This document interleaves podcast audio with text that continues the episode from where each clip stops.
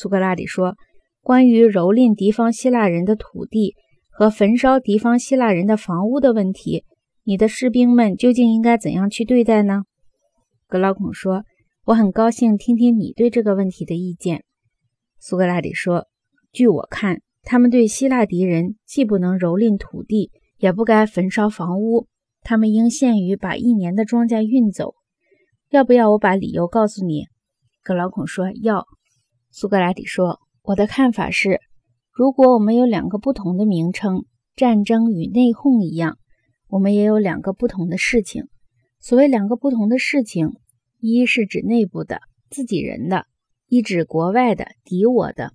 国内的冲突可以称为内讧，对外的冲突可称为战争。”格劳孔说：“你的话很中肯。”苏格拉底说。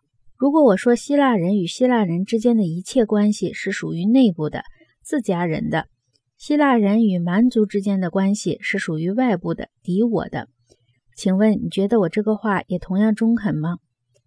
格劳孔说很中肯。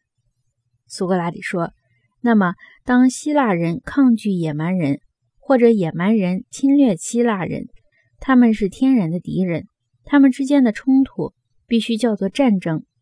如果希腊人同希腊人冲突，他们是天然的朋友。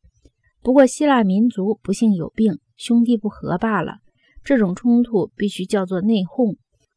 格老孔说：“我完全同意你的看法。”